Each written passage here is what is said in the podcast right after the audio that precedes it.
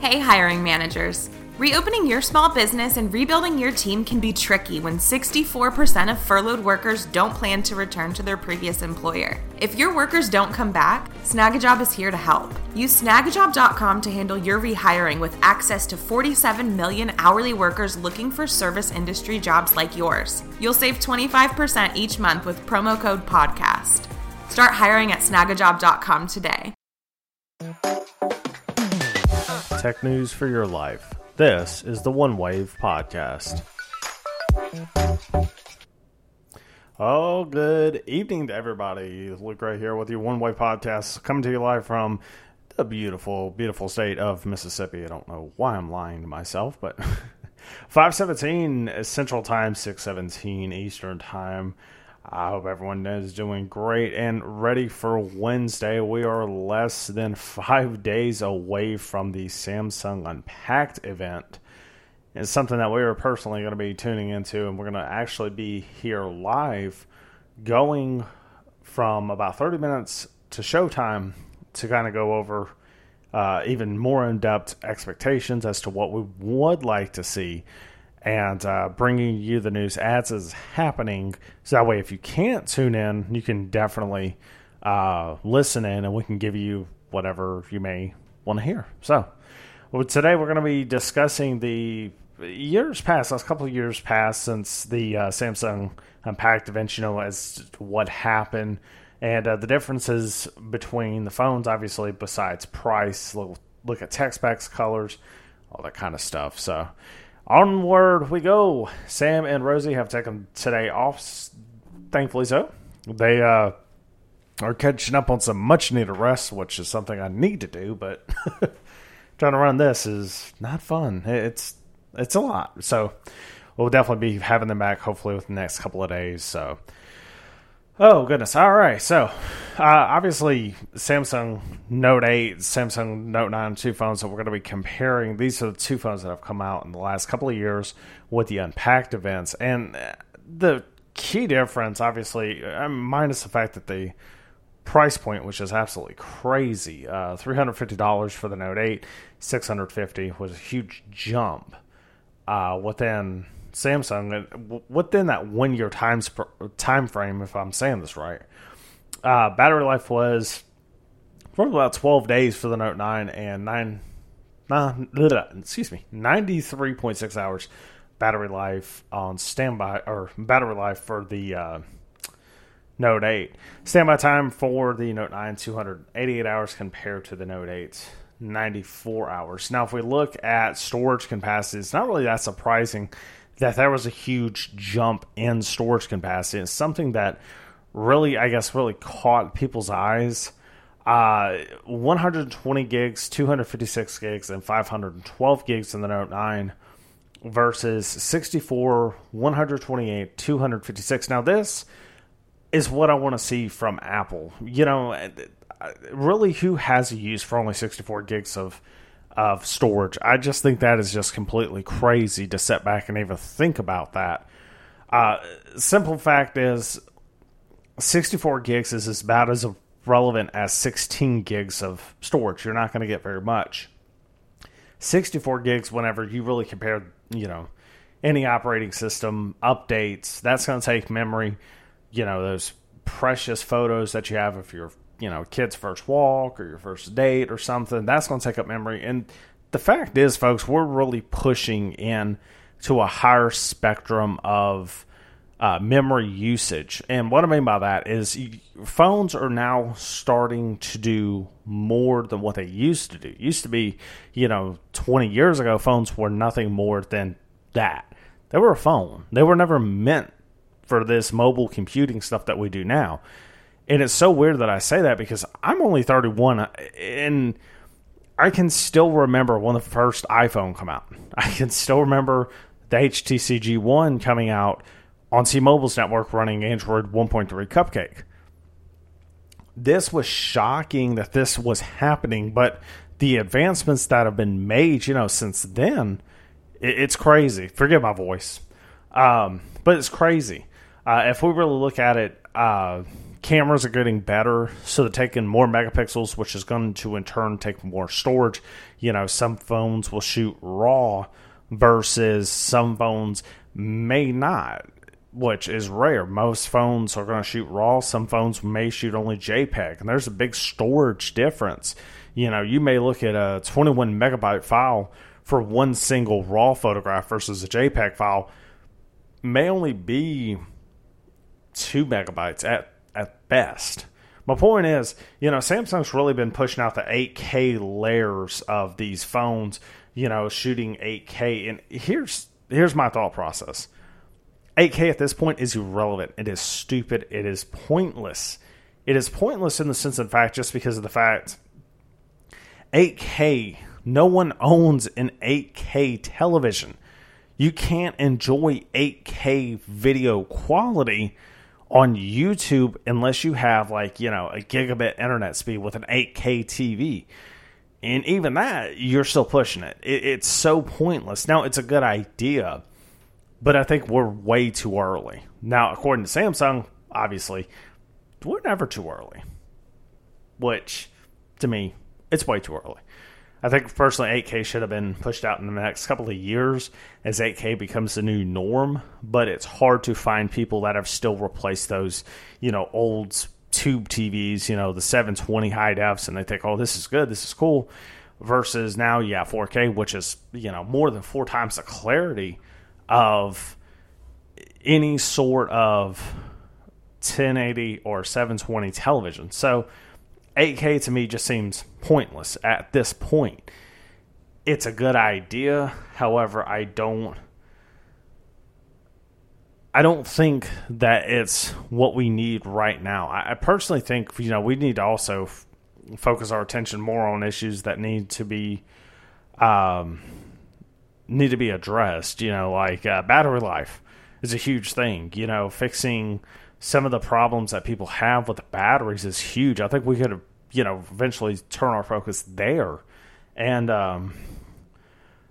you know, we can sit back and we can say, hey, you know, battery life needs to be worked on. Let's get a higher milliamp hour battery in these phones, or a new type of battery in these phones. If you look at the battery comparison, you know, you had 3,300 milliamp hours on the Note 8 and then a jump up to the 4,000 milliamp hour battery on the Note 9.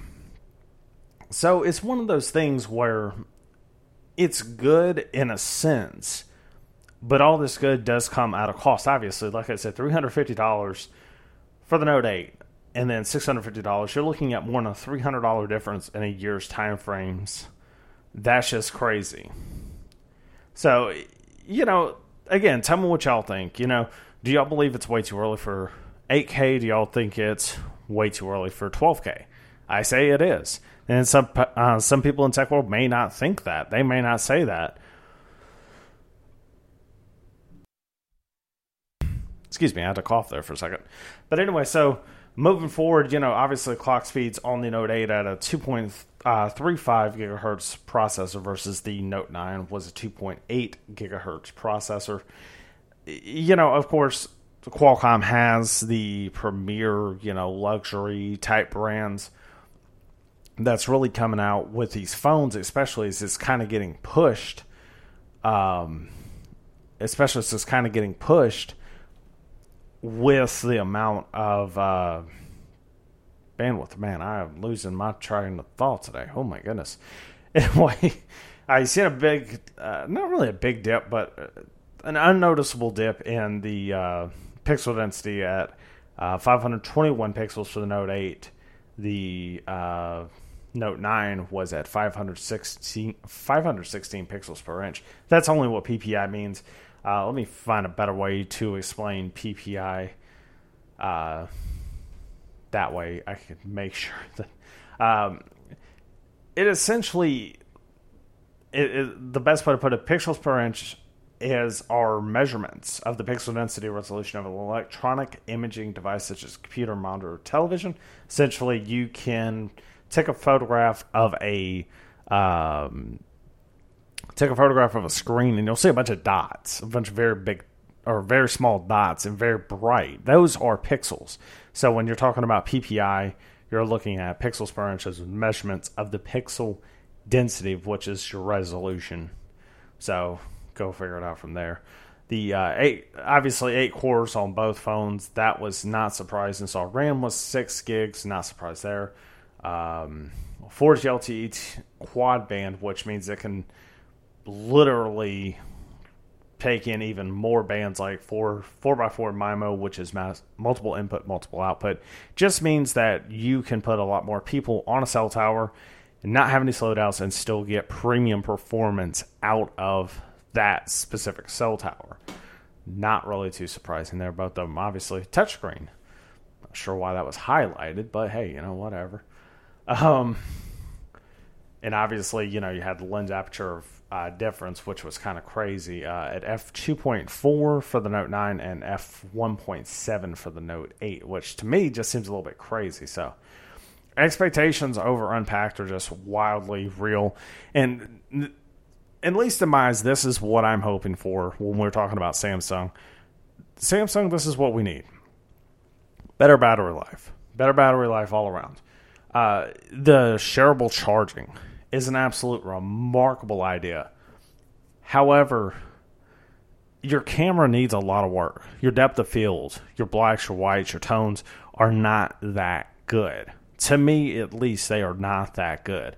I had a Note 9, and it was not good. It was okay.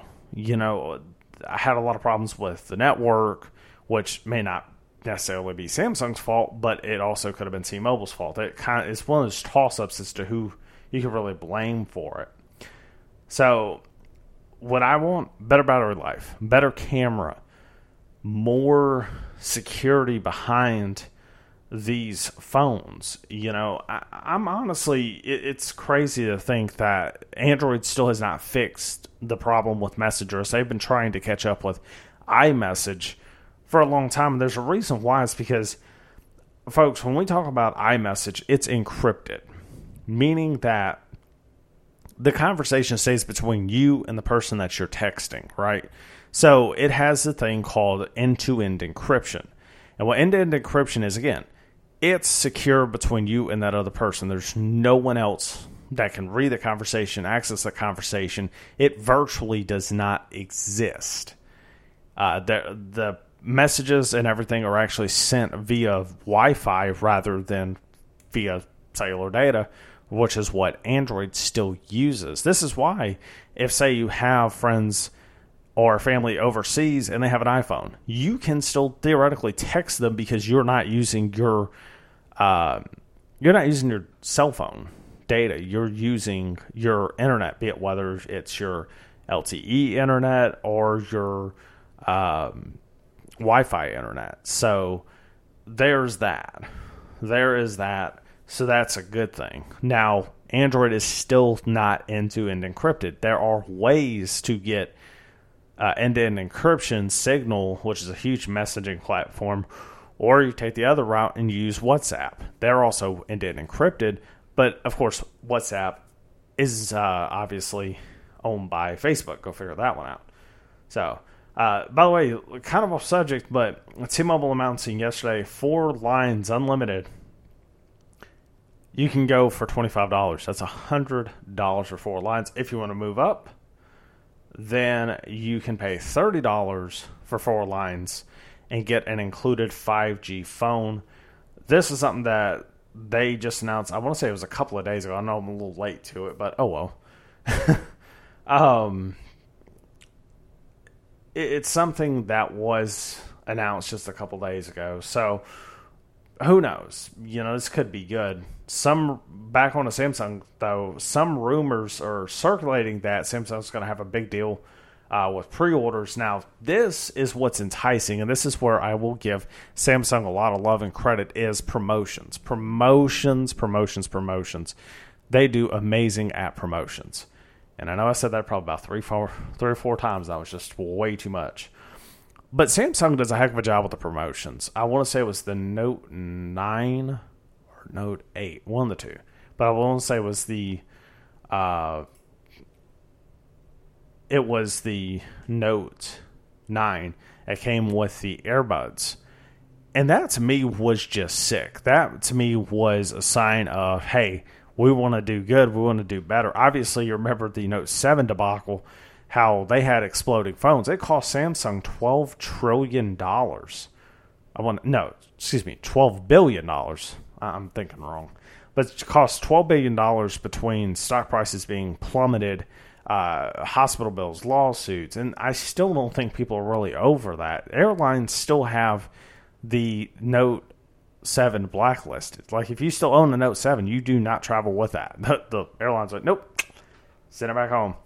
On a poll posted from Samsung Pakistan, they're asking, what are you looking forward to? 30.5% of people are saying a premier and stylish design.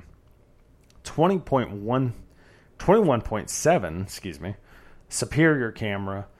Obviously, the big winner here, not surprising, 33.6, ding, ding, ding, extended battery life, and a 14.2 vote for powerful gaming. So, hey, we have some interesting ideas as to what is going to be going on. And if you do pre-order the new phone, if you go over to Samsung's website via Twitter, you can actually get a $50 credit just for pre-ordering.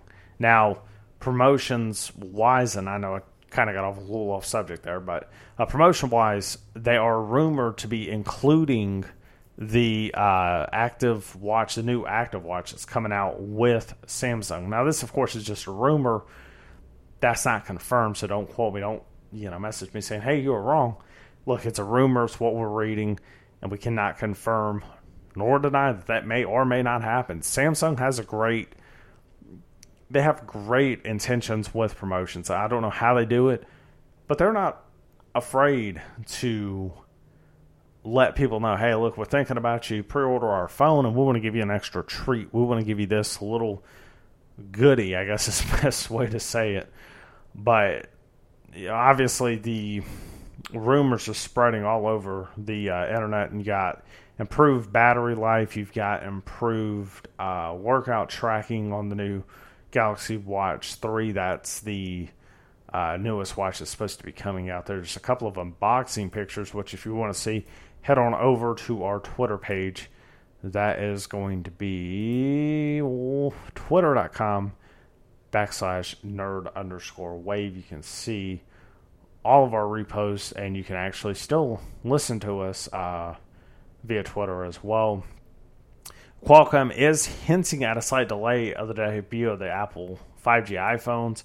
This comes on the heels of I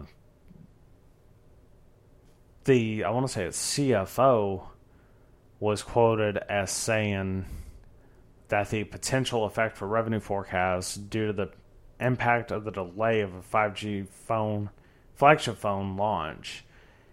So essentially what they're saying is, hey, look, hold on. I shouldn't do this, but as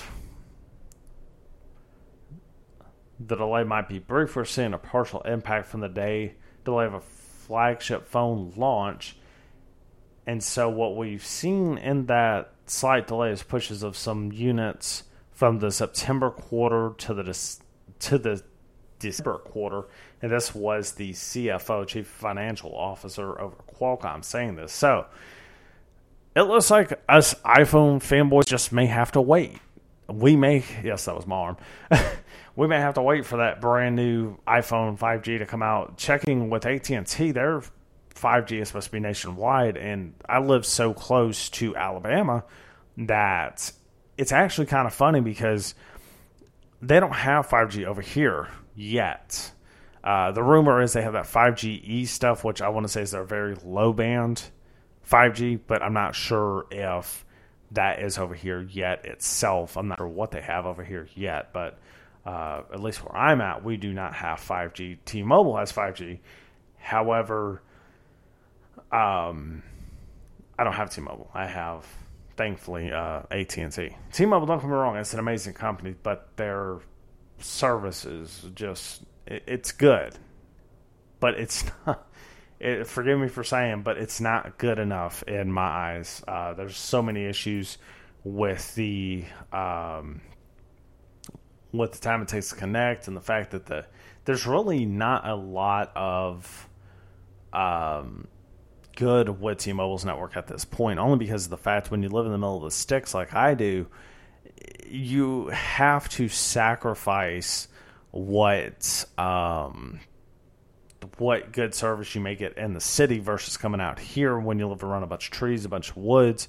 You don't get the best service versus AT&T. I mean, it's amazing. I don't lose service at all. According to rumors, though, the price tag for the Samsung Watch 3 will start at $400. Of course, this is a rumor. Pictures are showing right now. Oh, my goodness. Let me move this mic over here a little bit. Let's see. Large 22 by 150, 9.4 millimeter. That's a large variant. Looks like they'll have four different colors: mystic black, mystic silver, black leather, and black leather. I'm not sure why it's listed twice. It has Corning's Gorilla Glass DX with a 1.4 34 millimeter Super AMOLED screen. It'll have Tizen 5.5 with 16 gigs of RAM and a 8 gigabyte internal storage. It will support LTE, Wi-Fi 2.4 gigahertz Wi-Fi as well, and Bluetooth 5.0. The 45 millimeter LTE model will also have a 340 milliamp hour battery and weigh just around 55 grams. The 41 millimeter LTE model is going to come in, let's see, 1.2 Super AMOLED Corning Gorilla Glass DX display, Tizen base 5.5, same 16 gigs of RAM and 8 gigs of storage, same LTE and wireless specs as well. Battery life, though, 247 milliamp hours, and it looks to be just a little smaller with a slightly lesser weight at 48 grams. So, not much of a big difference, but for $400, really doesn't seem like that's that bad of a deal. So let's know what you think. Do you think you would be enticed to switch to Samsung if you have an iPhone? That's going to be our biggest question. Actually, you know, we'll start that on our Facebook, which, by the way, if you've not went over to our Facebook page yet, please go over there and like us. We have been getting bombarded by likes and love by so many folks, and it's just amazing to see everyone supporting us. And folks, I'm telling you, I couldn't be more thankful for what I am right now. With the help of Sam and her wife Rosie, this all has went so nicely, and the amount of support that we've been getting with this podcast has been amazing. But if you want to go follow us on Facebook, facebook.com/onenerdwave. That's facebook.com/onenerdwave. Again, we do got Twitter, twitter.com/nerd_wave. You can easily find us. So, big news. We are actually moving away from Spreaker. Our subscription with them is going to end on the 6th, though we really haven't been on here that long. There have been some, I won't say really changes, but we have a lot of love for Spreaker, you know, with the amount that they give us a virtual console. We don't have to have a physical console here, which is nice. So, folks, it's hard. It's hard to make these decisions, but we are moving actually back over to Anchor as of the 6th. We're going to still be able to use the live feature. However, we just don't get that many people listening to us live. Our shows are actually just viewed more on an on-demand basis. So we're really paying way too much for to go live when really not a lot of people listen. And it's nothing against folks, but I mean, if we're only live for, say, 30 to 45 minutes and no one's listening in, it's a good thing. It's a bad thing. It's a good thing for us because this means we can still get a message out, but it's kind of a bad thing because it just means people are not listening. And that to us is just kind of like looking at the money, and it's like, oh, well, you know, let's go back to Anchor. So we will have a full description of Anchor in there for you. That way y'all can go over there and like us. It will take us a little bit to do just because we don't want to make the sudden jump. But we will have the link on our Facebook page and on our Twitter as well. That way everybody can go over and like us. Again, follow us on Facebook, facebook.com/onenerdwave, twitter.com/nerd_wave. I thank everyone for supporting us. We'll see you guys soon. Are you sad this episode is over? Well, let's turn that frown upside down. Hey y'all, it's Luke from the One Wave Podcast. You can take us anywhere with you. All you have to do is just search One Wave on your favorite podcast platform, including Apple, Google, Stitcher, Spotify, TuneIn, Pandora, and iHeartRadio. Make sure to follow us on Facebook at facebook.com/onenerdwave. Also tweet us at nerd_wave. Tech news for your life. This is the One Wave Podcast.